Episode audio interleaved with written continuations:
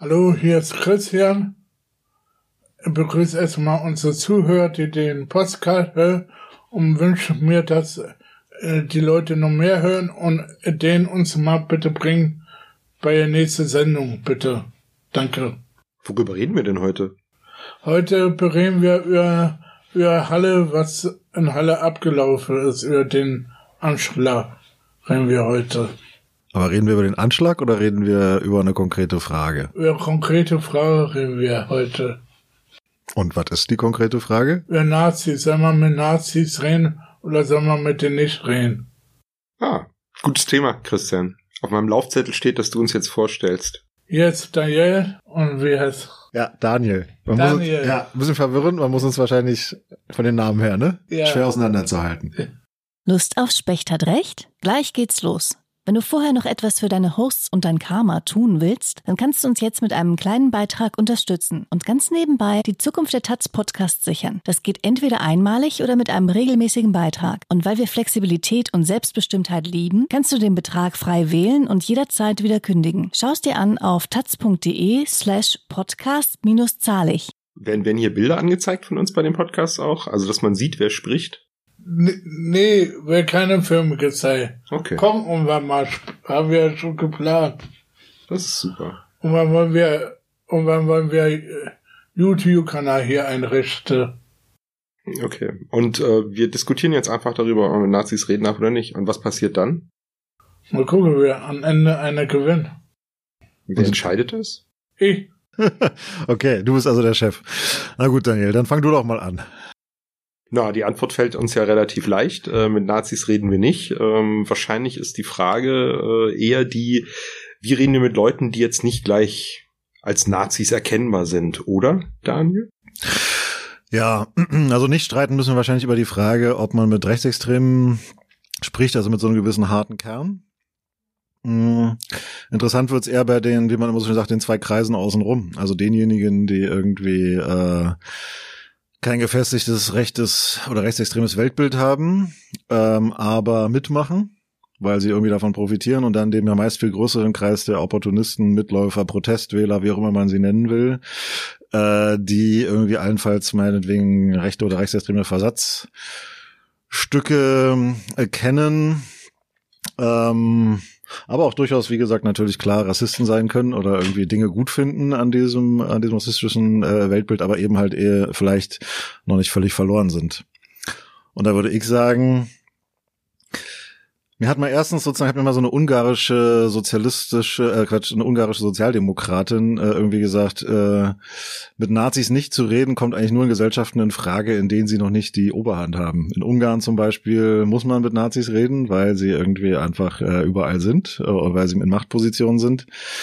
Und in Ostdeutschland, finde ich, kommt man darum oft nicht drum herum, weil es halt irgendwie eine hegemoniale ja, weiß ich nicht, Ideologie kann, kann man nicht sagen. Dazu ist es vielleicht nicht, äh, nicht, nicht konsistent genug, aber es ist eine hegemoniale Einstellung oder sozusagen ein hegemoniales Handlungsmuster teilweise, ein hegemoniales, wie soll ich sagen, so ein bisschen so schwammig wie so ein, wie so ein Nebel, der sich sozusagen über alles legt, ja, und sozusagen man muss, mit den Leuten finde ich ganz oft, auch in der eigenen Familie, ähm, kommt es teilweise vor, man muss mit Leuten reden, die, ähm, die zum Beispiel Einstellungen der AfD vertreten, die irgendwie einem Videos zeigen aus dem Internet, wo plötzlich der Täter von Halle ein Kasache ist, äh, und dann muss man sich damit auseinandersetzen.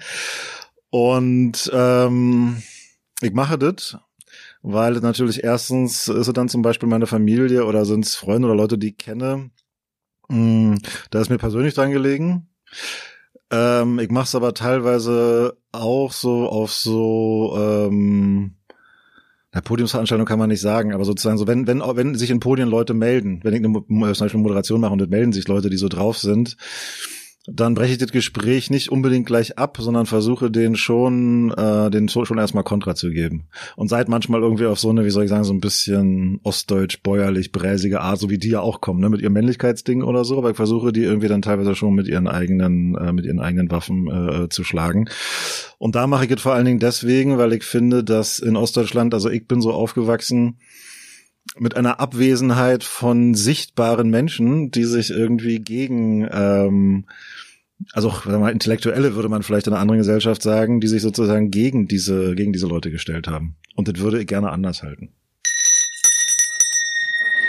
Ja, wollte mal was ähm, damals gab's da die Republikaner. Ähm, so Republikaner waren auch so wie Rechte, ähm, war Schönhuber drinne und, und alle möglichen Leute waren da drinne und, und ich habe damals immer den Leuten gesagt, auch in der linken Szene, auch in der Antifa-Szene, wir müssen aufpassen, dass nicht immer mehr nach rechts geht. Und, und wenn ich mir so die linke Szene angucke, sind die linke Szene auf linke Auge blind zusammen. Was meinst du damit? Blind heißt, wir haben die AfD jetzt als rechte Partei und, und die AfD ist Katastrophe. Und, und wenn Gau, Gau, Gau, hier Gauland, der war AfD, mit Vogeldings da, was er gesagt hat, jetzt irgendwie, die Nazis haben auch Leute aufgewiesen. Und die haben auch Leute umgebracht. Auch Juden umgebracht. Auch Menschen mit Behinderung sind umgebracht worden und, und sind mit Busse weggefahren worden. Und, und keiner hat denen aber gesagt, wo man die Leute hinf- hinfahren tut. Die hat mal im Bus, im Bus reingetan und, und dann irgendwo weggefahren. Mit denen hatte man gesagt, okay, wir machen irgendwo einen Ausflug, dabei haben die die woanders hingeschickt, sozusagen. Und würdest du mit den Leuten reden wollen? Nein, ihr könnt mit den Leuten nicht reden. Na, mir geht das ähnlich. Ich möchte eigentlich nicht mit denen reden. Also ich finde das äh, alles sehr, sehr äh, vernünftig, sehr ehrenwert, sehr überlegt, was du sagst, Daniel. Ähm, denke mir aber immer, äh, es gibt eigentlich nur zwei Momente, äh, in denen ich zu Nazis selber etwas sagen könnte, und das wäre erstens raus und zweitens bitte nicht schießen, äh, dann ist es aber zu spät, äh, wenn der zweite Satz dran ist, ähm, und den Rest der Zeit würde ich eher dafür verwenden, mit denen zu reden, die zu ermutigen, die eben gegen die aufstehen. Also ich habe nicht das Gefühl, ne, also allein die Differenzierung, ne, erster Kreis, zweiter Kreis. Also ich verstehe schon, dass das soziologisch und alles sinnvoll ist, äh, da auch eine Darstellung, eine Darstellung zu finden, die uns ein bisschen erklärt, wie sich diese Strukturen aufbauen, stärken. Ähm, mich interessiert es aber eben mehr, mit meinen Verbündeten darüber zu reden, wie wir die angehen, und zwar eben nicht, indem wir mit ihnen reden, denn ich meine, die ganzen Fakten sind doch bekannt, ne? Die Leute äh, haben auch äh, denselben Fernsehzugang wie ich, äh, und ich habe auch nicht das Gefühl, dass diese lustigen Facebook-Fake-News, äh, dass die auf Leute treffen, die nicht wissen, dass die falsch sind. Die sind wie so eine emotionale Verstärkung äh, dessen, was die ohnehin in sich oder auch aus sich heraustragen, weshalb ich die Diskussion darüber, denen zu erklären, dass das falsch ist, kommt mir so bekloppt vor, ich so denke, ich habe keine Zeit dafür, Leuten, die es nicht hören wollen, äh, mit denen auch noch äh, darüber zu debattieren, weil es macht mich unglaublich wütend, äh, es macht mich schwach, weil, ne, ich, also weil ich merke, dass, dass das unheimlich viel Kraft kostet, äh, mir das auch nur anzuhören, diesen Müll, der aus denen herausquillt, aus diesen Leuten. Und äh, deshalb äh, würde ich da relativ strikt sagen, also auch beim zweiten Kreis, äh, der Dialog endet bei, nee, Klappe, sorry. Das ist so, also wäre erstmal meine Herangehensweise, ne? Weil ich meine, wir kommen beide aus Gegenden, wo die Hegemonie bei den anderen lag, und äh, ich bin ganz froh, dass ich nicht mehr aus Selbstschutz mit denen reden muss.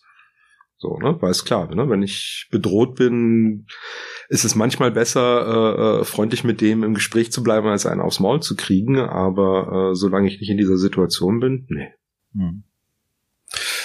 Naja, die sind in der Situation, dass man mit denen reden muss, um nicht geschlagen zu werden. Ähm, die kenne ich auch. Und ähm, deswegen würde ich auch immer sagen, es hat halt klare, es hat halt klare Grenzen. Ja? Also ich habe auch schon mal, ob es jetzt gut ist oder nicht, meiner Mutter der Tür verwiesen. Die ist jetzt, sie wählt jetzt nicht AfD, aber sozusagen, sie hat irgendwie, wir hatten über Kinderarmut diskutiert, und äh, sozusagen, ich habe sie dann gefragt, ob diese Kinderarmut nicht irgendwie jetzt gerade thematisiert wird, dass das irgendwie, also dass, ob das mit der AfD zusammenhängt und warum ausgerechnet jetzt, warum man das nicht vorher thematisiert, ja, solche Fragen. Wir haben uns halt gegenseitig so ein bisschen hochgeschaukelt und so, und das ist ja nicht immer, dass ich dabei so mega cool bleibe. Ja, ich rege mich schon auf. Ich setze Grenzen manchmal wahrscheinlich auch aus taktischer Hinsicht vielleicht unkluge, indem ich einfach sage, so jetzt raus, ich will darüber nicht mehr reden, oder ich steige aus, äh, so, ihr könnt alleine weiterfahren, ich fahre mit dem Zug zurück, ja, keine Ahnung. Ähm, aber und meine Eltern sind doch gar nicht so dit, äh, zum Glück nicht so dit Problem, das wäre schon ein bisschen hart, wenn es so nah dran äh, wäre die ganze Zeit. Aber es gibt schon, gibt einfach schon Leute in meiner Familie, mit denen ich schon deswegen zumindestens ähm, irgendwann mal, wenn äh, diesen Diskurs gesucht habe, um anderen Leuten noch in der Familie zum Beispiel zu sagen, die vielleicht jünger sind als ich, irgendwie man kann dagegen, man kann dagegen aufstehen, äh, man kann dagegen was sagen. Ich glaube, in ganz vielen ostdeutschen Familien, und ich, ich komme noch vielleicht nachher zu was anderem als in der Familie, ist es oft so, Manja Prekels erzählt irgendwie das Gleiche, dass irgendwelche Patriar- Patriarchen, irgendwelche Großonkel, Väter oder sonst irgendwas bei Familienfeiern das große Wort führen und keiner widerspricht ihnen. Und ähm, das ist eine Sache, die muss zum Beispiel auf, das finde ich, die muss unbedingt aufgebrochen werden. Das zweite ist natürlich, finde ich, es gut, mit den eigenen Leuten zu reden. Das ist auch so, gerade in in in Berlin habe ich ja inzwischen auch einfach People of Color kennengelernt, das sind Freunde von mir und so. Natürlich finden die das irgendwie bisschen, also finden die das einerseits seltsam, andererseits, ehrlich gesagt, es gibt dafür aber sogar ein gewisses Verständnis, weil die mit ihren Familien auch über Erdogan reden müssen zum Beispiel.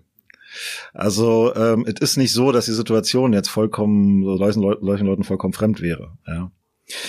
Und dann ist so der Punkt, ich finde immer, wenn du sagst, mit der Hoffnung ist vielleicht unterschiedlich, was da einem so Hoffnung gibt. Ich finde, hoffnungslos macht, wenn man ähm, Nazis oder Rechte so vor sich so stehen sieht wie so ein Monolith, zwischen denen es irgendwie keinerlei Trennungen gibt. So, und finde, damit macht man sie, also sozusagen macht man sie groß, finde ich immer ein schwieriges Wort, so will ich es nicht sagen, weil sie sind von selber, haben sie so viele Wähler, daran sind wir nicht schuld.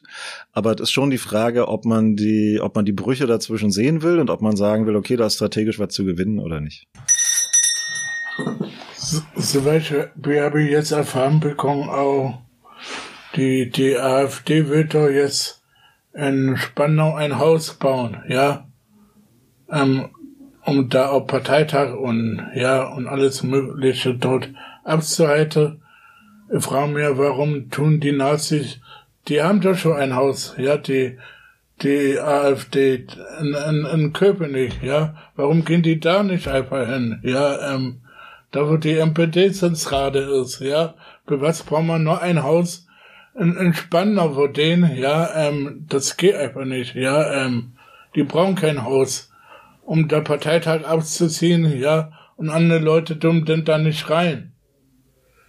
Naja, würdest du da rein wollen? Also, die, die Sache ist halt, die AfD ist bei weitem, hat bei weitem mehr Möglichkeiten, expansiv zu werden als die, als die N P D, ne? Sich auszudehnen und so. Die N P D war nie so groß.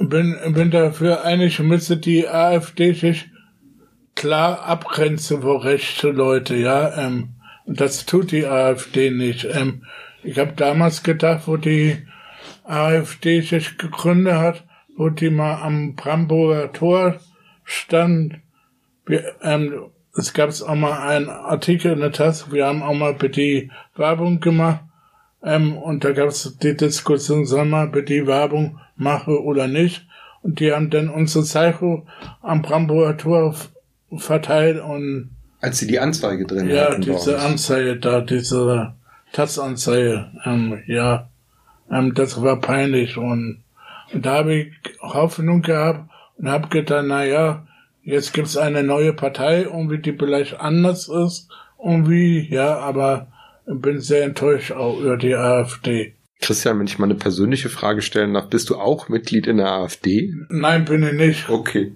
Ja. Das ist die Frage, ich hatte mit der AfD nie so diese Hoffnung verknüpft, ganz ehrlich gesagt. Ich hatte mit den Piraten so ein bisschen Hoffnung verknüpft und die sind ja schon nach rechts abgedriftet, auf eine sehr herbe und sehr schnelle Art und Weise. Und ehrlich gesagt, finde ich, konnte man sich bei der AfD so ein bisschen ausrechnen, ich denk, wohin denk die Reise auch, geht. Ich denke auch einfach, die Piratenpartei, die haben Fehler gemacht, ja. Die haben sehr viel mit Rechten geredet. Ja, die haben Fehler gemacht und... und sind nicht ernst genommen worden zum Schluss, ja. Ja, bis heute nicht, ne? Also wir lachen auch, ne, wenn wir über die Piraten reden. Das ja. ist ganz eigenartig. Nein, aber da, da ist genau, ne, dieses dialogoffene, also ne, ich unterstelle da nichts, äh, aber es gibt halt eine Tendenz, ne, in, in dieses Gespräch gehen. Das ist eine Hand ausstrecken, ne? Also gerade wenn man das, also nur das ist was, also diese Familiensituation, ich meine, was soll ich dazu sagen? Das, also mich kann ja niemandem sagen, rede nicht mehr mit deiner Familie oder äh, dann sag dich halt los von denen. Ne? Aber gerade so dieses Öffentliche mit den Reden, äh, äh, dieses Mediale, dass sie überall stattfinden, dass man mit ihnen ins Gespräch kommt, ne? Und dass wir sie verstehen wollen. Und ich denke mir, mit jedem dieser Schritte, den wir, die wir tun, äh, strecken wir eine Hand aus, validieren wir deren Positionen als legitime, die ne, an einem Gespräch, an einem zivilisierten teilnehmen dürfen. Ähm, das halte ich deshalb an ganz vielen Stellen auch für strategisch nicht so klug. Ich verstehe, was du meinst mit dem mit dem monolithischen, also nicht, also ich glaube, dass ich das verstehe, also nicht zu übersehen, dass dort diese Brüche sind, in die man reinfassen kann.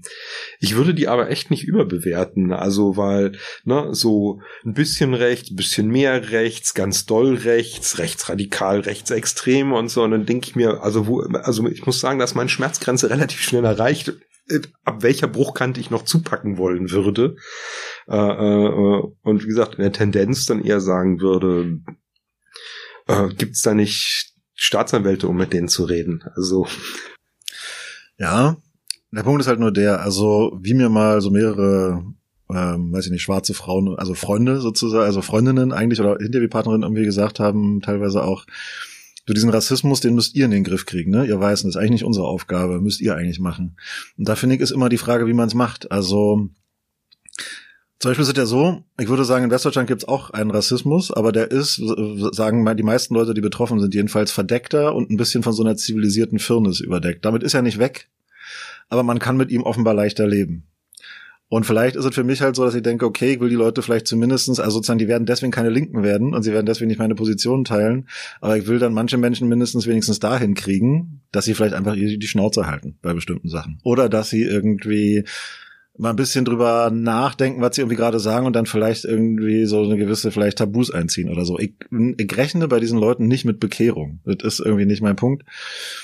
Und ein anderes, wenn es keine Bekehrung gibt, dann denke ich, manchmal ist es wichtig, irgendwie öffentlich halt äh, Grenzen zu ziehen. Also dann jemandem zu sagen, so mit ihnen diskutiere ich jetzt nicht weiter. Oder irgendwie zu sagen, wir reden zu denen weiter, aber dann zu meinen Bedingungen. Das gibt, gibt's ja auch, ja. Wir können irgendwie darüber reden, aber dann sozusagen zu meinen Bedingungen. Lass mich irgendwie, lass mich bitte diesen Einsatz noch sagen. Was mich bei diesem öffentlichen Gespräch, was so Plasberg und so Leute angeht, echt ankotzt, ist die Bedingungslosigkeit dessen, wie da geredet wird. Da wird ja nicht geredet, da wird einem der Arsch hinterhergetragen. So, und das finde ich ist was anderes. Ja. Zum Beispiel, wie gehen wir damit um, in, auch in öffentlicher Dienst bei der Polizei? So wie ich gehört habe, gibt es da auch, auch rechte Leute, ähm, AfD-Anhänger. Wie gehen wir mit die um? Tun wir die Leute in eine Schranke verweise, bin dafür, die Leute hören aus der Polizei raus, die haben in der Polizei nichts zu suchen, die hören in eine Schranke zu verwiesen, sozusagen. Ähm, bei denen traue ich das nicht, wenn jetzt, stell vor, es gibt einen, einen Polizist, einen AfD-Anhänger und der zeigt Hitlergruß auf eine Demo, auf eine linke Demo. Was passiert denn?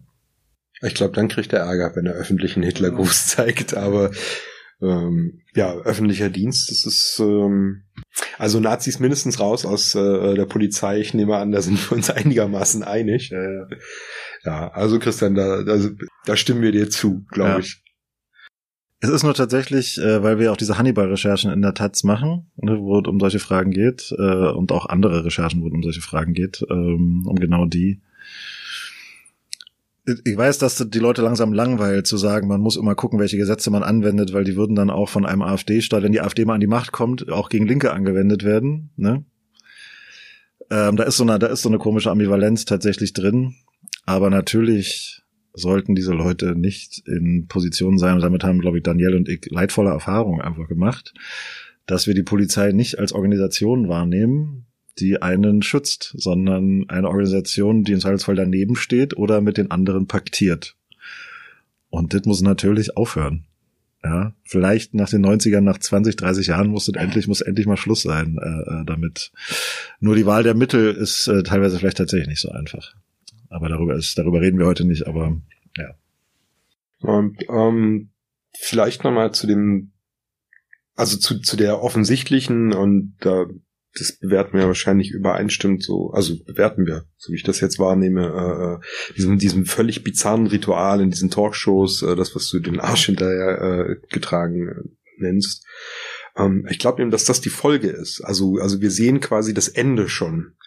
Ja, also dieses, dieses, also jedes, jedes Gespräch, das irgendwie ein ehrliches Gespräch ist, das eben über dieses, also, ne, also öffentlich, also man kann nicht nicht kommunizieren, also mit jemandem demonstrativ nicht zu reden, ist ja auch eine Form von Gespräch, äh, das da stattfindet, äh, aber eins, das eben äh, eine, eine klare Haltung demonstriert, äh, von dem meiner Meinung nach die Kernmitteilung die ist, die Positionen, die dort vertreten werden, gehören einfach nicht mehr in eine zivile Diskussion, darüber gibt es nichts zu reden. Ne, der Wert eines Menschen ist nicht verhandelbar und dergleichen. Äh, ähm, da zurückzuweichen, ne, äh, macht einfach die Tür auf dafür, also weil wir, wir fangen an, denen die Arsche zu pudern, wenn wir eben überhaupt nur in dieses Gespräch treten, und ich glaube, das passiert auch schon im zweiten Kreis. Es gab da mal, ich habe da mal was mitbekommen, es gab es mal bei den offenen Kanal, was heute Alex heißt, wo offener Kanal im Wettingen war, noch in der Wolterstraße, da lief auch, lief, da ist so Fernsehsender, wo jeder mitmachen kann, ja. Und da gab's irgendwie eine Sendung, wo auch Nazis aufgetreten sind, da gab's auch Protest dagegen auch, und da gab's Leute, die waren total dagegen, die da öffentlich Auftritte tun, weiß nicht, was da aus der Geschichte damals geworden ist, sozusagen. Richtig so im offenen Kanal. Offener so richtige Kanal. Nazis, nicht bloß. Ja, ja, die waren, die waren dort, durfte ihre Sendung dort machen, mhm. ihre Fernsehsendung, und da gab es auch Protest auch dagegen. Ähm, so Gut. wie ich das mal mitbekommen habe. Aber das ist ja auch richtig. Also das ist, wie wir mit Nazis reden, mit Protest. Ja, aber findest du nicht gut, wenn die öffentlich irgendwo ja. im Fernseher auftreten, ja? Das sollten sie auch nicht. Nee. Aber jetzt sitzen sie in den Talkshows, in A R D ja, und Z D F. Ja, bin ich auch dagegen. Aber das sind wir auch beide, glaube ich. Ja. Bin auch dagegen, in Nazis in Z D F oder oder bei A R D im Fernseher auftreten. Und da müssen wir aufpassen, die nicht irgendwann in so Dings reinkommen, in so Rundfunkräte auch. Ah, das wird, das wird wahrscheinlich passieren. Passiert ja. das nicht schon? Die haben doch Anrecht, ne, auf Plätze? Äh, wei- weiß nicht, ich kenne mich mit so mal nicht aus. In den Ländern. Ja. In den Ländern mit Sicherheit. Aber da habe ich eine Frage, äh, weil wir haben tatsächlich in der Taz auch zwei Positionen äh, gehabt zu der Frage, diese, erinnerst du dich dieses Meuthen-Interview, was mhm. ja auch einen mit Nazis reden, nämlich das journalistische Sprechen. Ne? Mhm. Äh, und da gibt es die eine Position, auf gar keinen Fall, man gewinnt dort nichts, die AfD gewinnt immer, das war die eine Position. Und äh, äh, ein anderer Kollege, der schrieb, äh, also ne, die, die Haltung war von ganz vielen, das Interview äh, äh, ist ziemlich gut und solide geführt worden, äh, aber man sollte eigentlich mit Leuten nicht reden. Es gab, es gab die ganz faszinierende Gegenposition, doch, doch, man muss mit dem reden, aber das Interview war scheiße geführt. Man muss die halt so richtig gegen die Wand fahren lassen. Und das ist zum Beispiel was, also, äh, also ich war so überrascht von diesem, das Interview war scheiße, man soll, aber äh, man muss es natürlich führen, das nennt man Journalismus, Küppersbusch, das ja. ist geschrieben und so. Äh, äh, dass ich seitdem darüber nachdenke, noch, also äh, tatsächlich durch diesen einen Satz, ne, in seinem kurzen Ding da, versuche nochmal zu evaluieren, ja, scheiße, was machen wir denn mit denen? Also, weil als Journalistin, glaube ich, hat man zumindest eben eine Darstellungspflicht, ne, aber gerade dieses Entlarven-Ding, das funktioniert halt überhaupt nicht, weil die Leute eben ganz genau wissen, dass der Typ kein Kasache ist, der äh, da in Halle geschossen hat. Ähm, aber was machen wir mit denen? Das ist das, was ich mich frage. Und, sag mal, mein Gefühl ist auch immer noch, besser nicht mit ihnen reden, aber ich muss gestehen, eine gewisse Zweifel zu haben durch dieses sehr drastische, das ist Journalismus. Ich habe mich so ein bisschen ermahnt, erwischt gefühlt an der mhm. Stelle. Naja, ich glaube, jeder, also jeder intelligente Mensch sollte Zweifel haben bei diesem Thema. Und zwar in beide Richtungen. Einfach, weil äh, das eine stimmt und das andere aber genauso falsch ist. Also sag mal so, der Punkt ist, wenn man von diesem Entlarven-Ding ausgeht, wir wissen inzwischen, dass das nicht funktioniert. Kann man sich, hat man sich vorher vielleicht auch schon gedacht. Ähm, weil in so diesen, in so diesen rechten Bereichen sowohl von den Leuten, die da interviewt werden, als auch im Publikum ja nicht ehrlich kommuniziert wird. Das wird ja sozusagen mit Codes kommuniziert und es werden Dinge gleichzeitig verneint. Nein, ich bin kein Rechter, und dann gleichzeitig bejaht und so. Und sind da diese Doppelstrukturen und so, kommst du eigentlich mit journalistischen Mitteln irgendwie kaum dahinter. Ähm, was ich zum Beispiel weiß, dass, dass es doch da andere Meinungen gibt, ich fand diese, äh, ich hätte es nur härter gemacht, diese Nummer, dass der Typ mit seinen Nazi-Zitaten, als damals das Interview mit Höcke, als der mit, glaube ich, war Höcke, oder? Als sie, oder Poggenburg, als die mit seinen, als sie, als sie ihm seine eigenen Zitate vorgehalten haben. Sorry, ich weiß es jetzt nicht, aber so, das fand ich eigentlich eine gute Idee, auch dass sie die Parteileute, dass sie dazu nichts sagen konnten. Ich weiß, viele fanden das albern oder so, aber ich finde das den richtigen Weg, dass man sozusagen die Leute irgendwie mit dem krassen Zeug, was sie irgendwie machen, ähm, konfrontiert, ihre Anhänger werden für sie sein, aber dass zumindest irgendwie öffentlich klar ist, wenn du das richtig hart führst, so wie englische Sender ja können zum Beispiel auch, dann ist auch klar, ja, dann ist auch einfach klar, dass die, zumindest die Sendeanstalt, das nicht gut heißt, dass der Journalist den wirklich angeht. Ob das seine Anhänger dann gut finden oder nicht, ja, die finden alles Mögliche gut. Ja, so. Wie, wie ist er damit umgegangen, Höcke? Er ist rausgelaufen. Und ich hätte ihn die Memme genannt, die er, die er ist. Und wie hat er darauf reagiert, so im Moment? Was? Wie, wie hat er darauf reagiert? Er war emotional betroffen und hat den Saal verlassen. Okay. Ach, das war das, wo dann auch diese Presseerklärung, das hat ja ihn emotional sehr belastet, war genau. Doch irgendwas okay. War doch dann auch und die Entschuldigung. Ich hätte wahrscheinlich gesagt, und die Frage ist, kann man so reden? Ich habe gesagt, Herr Höcke, Sie machen doch hier immer einen auf, auf hart. Jetzt sozusagen, jetzt, jetzt rennen Sie raus, weil Sie Ihre eigenen Sachen aus Ihrem eigenen Buch hören. Was sollten davon halten? Man muss, muss nicht, auch die Person, muss die Person sich nicht mal sich mit seiner Geschichte mal auseinandersetzen. Ich bin mir sicher, der setzt sich sehr wohl mit seiner Geschichte auseinander, nur nicht in einer Weise, wie wir das gut finden. Muss er nicht nochmal zur Schule gehen und da nochmal lernen? Der, der ist Lehrer, Geschichtslehrer. Okay. Dann könnte er dann nochmal zur Schule gehen, der Höcke. Das wäre nicht schlecht. Das wäre mal was Neues. Ab erster Klasse. Und wir nochmal auf die Schulbank bei ihm und wie er sich mit der Geschichte auseinander. Er könnte zum Beispiel auch mal Zum Beispiel können die Nazis auch, wenn die wollen, können die sich auch mal mit die Hitlerjugend auch noch mal auseinandersetzen. Oh je, dann kommen die noch auf ja, Ideen, Christian, besser nicht. Christian, du gehst davon aus, dass das irgendwie aus einem Mangel von aus, aus Wissen oder Auseinandersetzungen ist, dass die so sind. Aber ich gehe davon gar nicht aus. Die wissen ganz genau, was sie machen. Meiner ja. Meinung nach wissen die schon sehr genau, was sie tun. Okay. Deswegen, aber deshalb, warum mit ihnen reden? Ne? Weil ich glaube auch, dass erster und zweiter Kreis auch ganz genau spüren, was da läuft. Ne? Das vielleicht nicht ganz so klar haben wie äh, die Anführer, aber ganz genau wissen, dass ihre Anführer sie auch belügen. Aber genau in, diese, in, dieser, in dieser Volksgemeinschaft aufgehen wollen, also sie wollen scheiße sein. Das ist so das, das was bei mir da ankommt. Und warum... Also, weißt du, auch hier im Haus rede ich mit nicht mit allen. Also es sind nur ganz wenige, ne? Aber in jeder, in jedem Umfeld, in dem man sich bewegt, gibt's Leute, die sind einfach scheiße, so. Also von dem subjektiven Standpunkt, von dem aus man spricht. Warum soll ich meine Zeit mit diesen Leuten vergeuden, wenn es so viele andere nette, gute, coole, interessante Menschen gibt? Das ist also auch ganz individuell, ne? Also ich weiß, weil manchmal denke ich auch so, ne, Verantwortung für die Entwicklung der Gesellschaft leckt mich am Arsch. Ich bin eine Person, die nur ein Leben hat, ähm, ich versuche das Beste auch für mich ein bisschen draus zu machen, also ganz vereinfacht gesprochen. Ja, ist doch klar. Also der, ähm, also erstmal, der Punkt ist, steht, steht für mich nicht gegeneinander. Wir müssen mehr mit den Leuten reden, die was dagegen tun. Also ich finde es irgendwie echt krass. Wir hatten jetzt ja wieder so ein Interview mit einer S P D-Bürgermeisterin aus Sachsen, mhm. die dann in ihrer Gemeinde äh, quasi äh, kaputt gemobbt wurde von von Rechten und so. Und diese Beispiele gibt so viele. Und da gibt's kein Netzwerk, was diese Leute auffängt. Was es geben müsste meines Erachtens nach, da müssten irgendwie Psychologen oder so. Also wenigstens das müsste es geben. Ja, so wenigstens das müsste es geben. So ein Auffangnetzwerk, was dass die Leute miteinander austauschen. Da gibt's ja Tobias Boudukat und Karin Larisch in Güstrow und so. Es gibt irgendwie einen Haufen Leute, die daran kaputt gehen an diesen, an, äh, an diesen Leuten.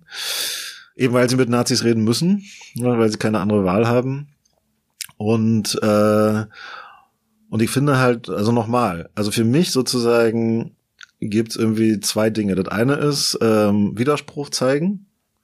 Und das andere ist, äh, irgendwie zu versuchen, eben, dass sozusagen wir Weißen unseren Shit äh, sozusagen zusammenkriegen. Und das heißt für mich, dass mit Leuten, wo ich das Gefühl habe, da ist was zu holen, dass ich mit denen, dass ich mit denen rede. Aber beileibe nicht mit allen und nicht in jeder Situation. Und ich rede mit denen so, dass ich das Gefühl habe, ich kann selber Bedingungen setzen. Wenn da irgend so eine Bedingungslosigkeit von mir verlangt wird und zum Beispiel also auch so Sachen wie ja, man kann doch auch zu Juden so eine andere, ich hatte neulich so eine, ganz, so eine so eine Diskussion. Ja, man kann ja über über Juden gar nicht Schlechtes mehr sagen. Da habe ich gesagt, na guck doch mal einfach in die Zeitung, israelischer äh, Premierminister, über seine Korruption wird so viel geschrieben, über den alten Präsidenten, dass er irgendwie wahrscheinlich, ein, also dass der wahrscheinlich ein Sexualstraftäter war und so, wird so viel geschrieben. Ja, über einzelne Personen schon, aber nicht über die als Gruppe. Und da habe ich gesagt, ah, ist ja interessant, was würdest du denn über die Juden als Gruppe sagen wollen, äh, was sich nicht über jemand Einzelnen sagen lässt?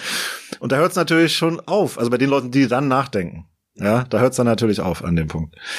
Ähm, ich halte mich nicht für den, ich bin nicht, ich bin nicht größenwahnsinnig. Ich halte mich nicht für den großen Messias, aber ich halte mich für rhetorisch zumindest. Liest du meine Gedanken? So, ja, nee, aber sozusagen ich halte mich zumindestens rhetorisch für so fit, dass ich sozusagen in so einem Alltagsgespräch einigermaßen zumindest mithalten kann. Ja, und das will ich dann auch machen. Gibt's auch nicht, auch, auch unter die linke, in der linken Szene gibt's da nicht auch rechte Gedanken? Na klar.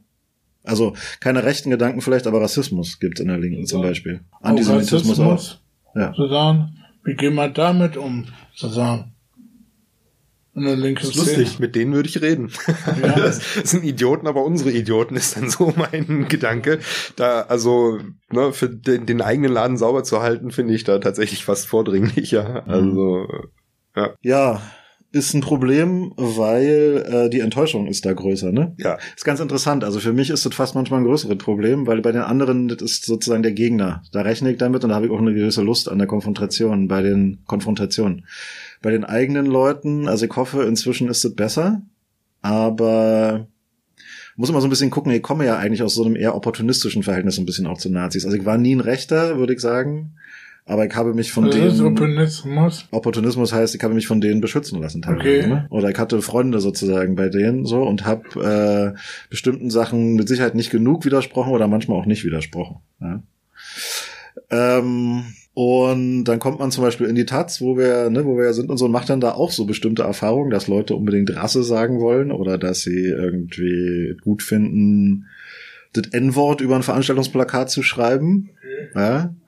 Und du denkst dir dann so, okay. Und da bin ich fast sprachloser, weil ich sozusagen von innen, weil ich sozusagen weniger erwarte oder sozusagen weniger kommen sehe, weil es mich irgendwie auch mehr trifft. Ja?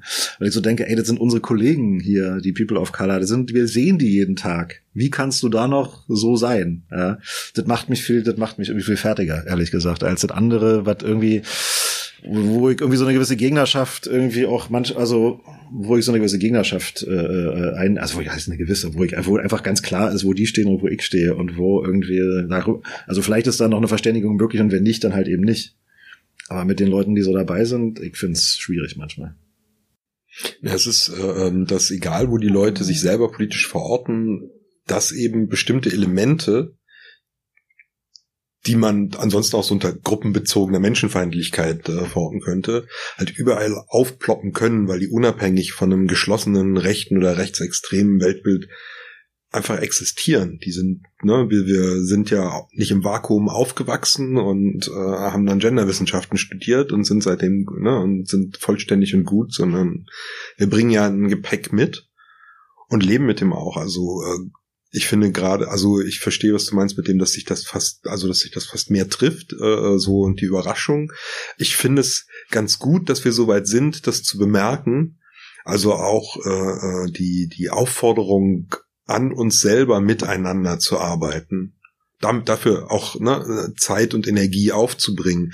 Was mich da mehr frust, also tatsächlich mehr als die Entdeckung, dass es das gibt, frustriert. Der Trotz. Ist die Uneinsichtigkeit, ja. Der Trotz. Von der, genau. Dieses, also, diese, also diese, dieser Unwille anzuerkennen, überhaupt nur anzuerkennen, dass jemand damit ein Problem haben könnte. Ja, weil die Leute Rechtsextremismus und Rassismus nicht auseinanderhalten können, weil sie denken, dass das irgendwie, dass Rassismus rechts ist, zum Beispiel. Ja, ja, weil das ja auch so eine Nummer von eigener Reinheit und, und, und so ist.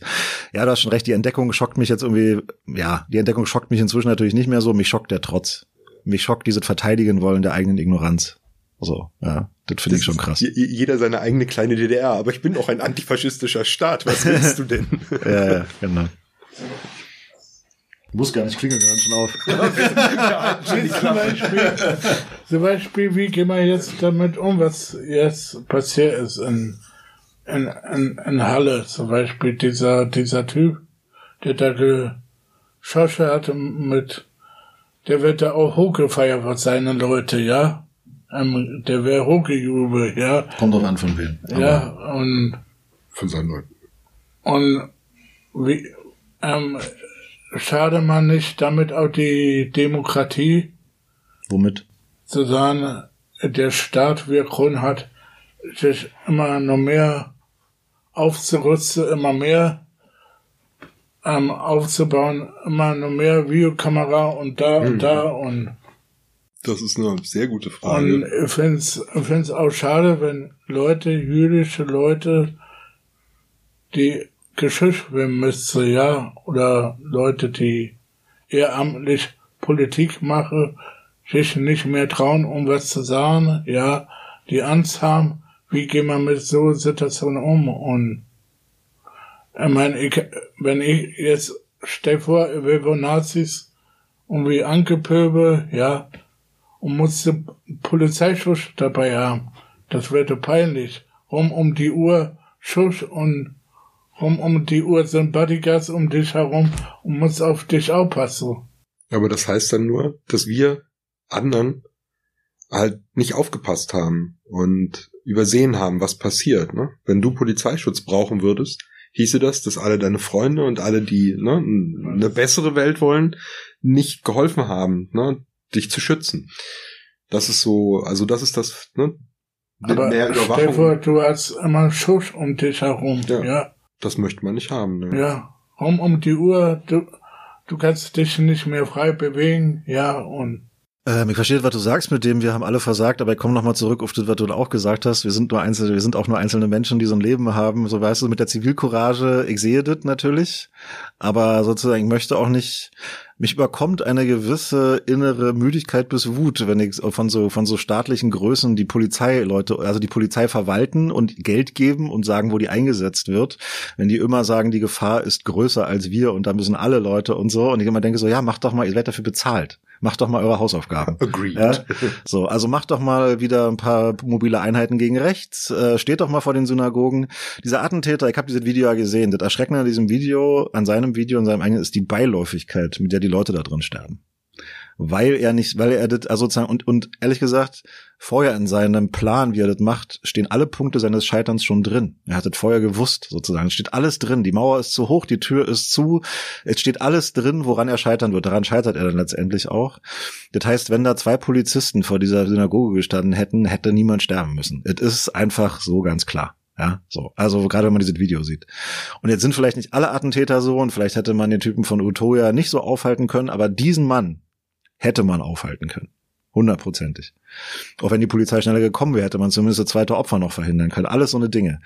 Und deswegen finde ich, ähm, diese drehende Überwachung, über, über Überwachung ist eine Ablenkungsdiskussion. Technische Diskussion heißt immer, die Leute, also man will irgendwas machen oder man will so tun, als würde man etwas machen, aber man will nicht mehr Leute einstellen.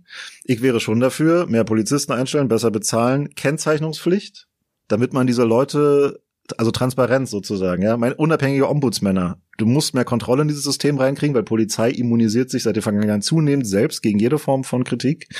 Ähm, ich möchte nicht wissen, wie das ist, wenn die AfD mal im Land eine Macht hat und diese Art von Polizei irgendwie äh, irgendwie kommandiert äh, quasi so. Das wird, das wird fröhlich, ja, so. Ähm, das heißt also sozusagen, ich bin schon gegen eine zunehmende Technisierung, weil die eigene, ganz eigene Fehlerquellen hat und eigene Dinge produziert. Ich bin auch gegen so eine Militarisierung, wenn sie, wie sie in den U S A abläuft, diese komische Panzer an die Polizei und so. Ich könnte mir schon vorstellen, mehr Leute einzustellen, aber das muss transparenter werden, es muss irgendwie besser kontrolliert werden, viel besser als jetzt. Ähm, du hast eben gesagt, mit der AfD, wenn die an der Macht kommen, irgendwie, das wird Katastrophe, wenn die, stell vor, die AfD geht mit der C D U zusammen. Das wär, da wird der Ladenwort C D U auseinanderfliehen. Ähm, das kann ich mir nicht vorstellen, ja. Ich kann mir auch nicht vorstellen, ja, eine Sozialdemokratie oder S P D mit der AfD zusammen an einen Tisch dringen. Und denk auch, wenn man so die ganzen Parteien anguckt, wie die Grünen oder F D P oder andere, die haben eben die Leute salonfähig gemacht. Und die sind mit Schuld dran. Ähm, die ganze anderen Parteien, ähm, die C D U und die F D P und die Grünen und die Linkspartei und die S P D, die haben die einfach salonfähig gemacht. Aber wie meinst du das salonfähig gemacht? Salonfähig heißt, die sitzt mit an, an Tisch, die sitzt überall mit. Die werden ja lustigerweise dafür bezahlt, oh. mit Nazis zu reden ja. im Parlament. Ja. Also, das ja. ist ja deren, die haben die, die können Leute, ja nichts machen. Die haben die AfD salonfähig gemacht, im Parlament zu sagen. Aber du findest, du würdest die Schuld wirklich den Parteien geben? Ja. Inwiefern? Also, also warum die Partei den Parteien? Dran und da haben Schuld dran. Die anderen Parteien. Siehst du das auch so? Oder weißt du, was damit gemeint ist? Ähm ich glaube, es ist, das ist eine Frage des, des, des Umgangs. Die grenzen sich nicht genug ab, oder was ist deine Kritik? Nein, die grenzen sich nicht genug ab. Wie weit gehen wir hin und wie weit gibt's, wo gibt's die rote Linie? Dass die nicht gesehen wird und dadurch... Ja. Okay. Also es ist sicherlich eine Kritik, die man Einzelnen ja. da geben kann. Naja, es ist schon so, man merkt zum Beispiel bei der F D P, also ist nicht eure Präferenz, aber ich hätte ja gerne eine richtige liberale Partei, aber diese Partei, immer wenn sie die Wahl hat, driftet sie ins rechtsnationale Lager ab, sozusagen. Also immer eigentlich bei der F D P. Du setzt doch äh, immer Sachen voraus. Also ich wäre auch für eine echte liberale Partei, also so so Baum, Leutheusser-Schnarrenberger und so, ja. die dürften gerne wieder, also die dürften gerne ja. wieder bestimmen über politische Richtung. Also Liberalität hat ja auch für Linke Vorteile. Ne? Ja, ja. Also eben ja, die ja, Tatsache, stimmt, dass man keine Angst davor haben muss, ewig im Gefängnis zu landen. Aber jedenfalls, es ist schon so, wenn du das jetzt so sagst, mir fällt jetzt schon auf, dass im Zweifelsfall, wenn man die Wahl zwischen zwei Richtungen hat, es bei vielen Parteien leider so ist, dass das Verständnis für Rechte oder das Verständnis für rechtsradikale Positionen oder so, sagen wir mal, an, an also sozusagen, dass da, dass man dafür eher Leute findet als die, die irgendwie knallhart sagen, äh, dass man, dass man mit den Leuten nicht reden will oder so. Also das würde ich schon sagen, das ist relativ weit verbreitet. Und äh, gibt ja auch die Leute, die sagen, man soll die AfD mal an die Macht lassen und dann würden die sich schon entzaubern, wie die Linke auch. Äh, ja, also ich würde mal sagen, man soll, muss da mal nur mal nach Österreich gucken oder wahlweise nach Polen oder in, äh, in, in nach Ungarn. Wir sind nicht klüger als die Leute dort. Ähm, und ob unser System so viel besser gebaut ist, wage ich auch nicht zu sagen. Die Leute scheinen immer davon auszugehen, dass die AfD diese Macht freiwillig wieder hergeben würde, wenn sie abgewählt wird. Und ich, ehrlich gesagt, gehe davon überhaupt nicht aus. Ja. Kein Widerspruch. Also über, überhaupt kein Widerspruch. Äh, was ich, also ich glaube, dieses, dieses, dieses nach rechts fallen, ich kann es mir langsam nicht mehr anders erklären, als dass, dass das die Richtung der Erddrehung ist, dass die Leute deshalb so diese Neigung dorthin haben, weil es gibt eigentlich keinen vernünftigen Grund dafür. Mhm.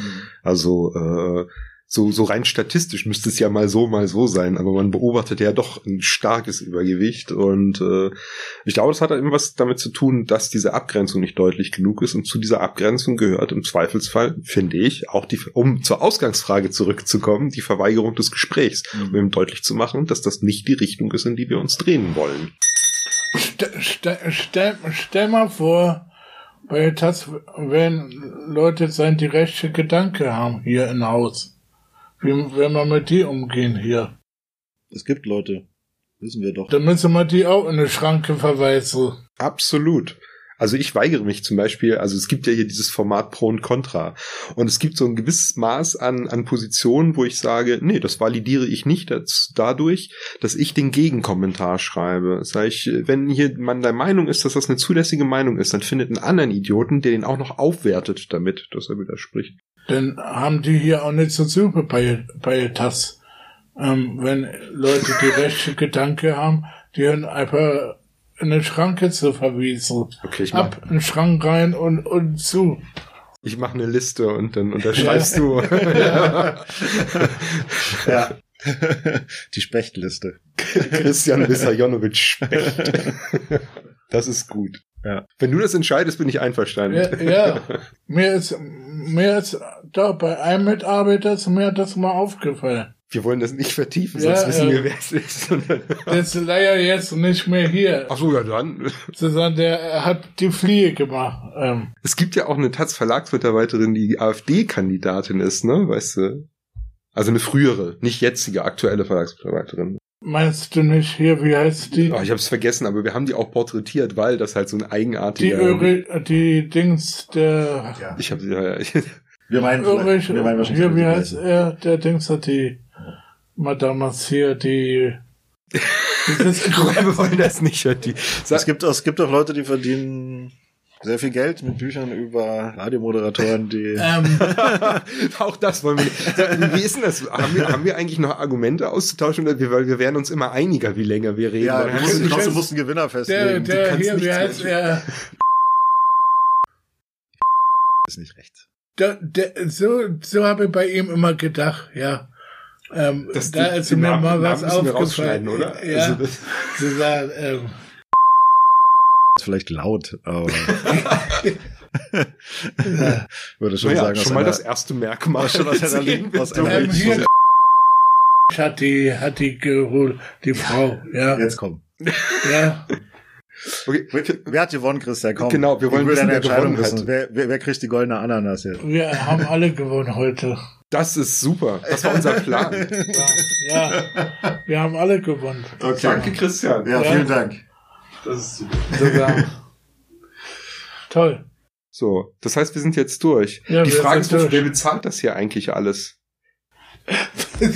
Die Christian-Specht-Stiftung. Ja. Ja, wahrscheinlich, wahrscheinlich müssen die Leserinnen und Leser einfach bei äh, tatsächlich ein bisschen Geld lassen oder sich ein Abo kaufen, damit wir hier weiter äh, darüber ja. diskutieren können, mit wem wir diskutieren wollen. Genau.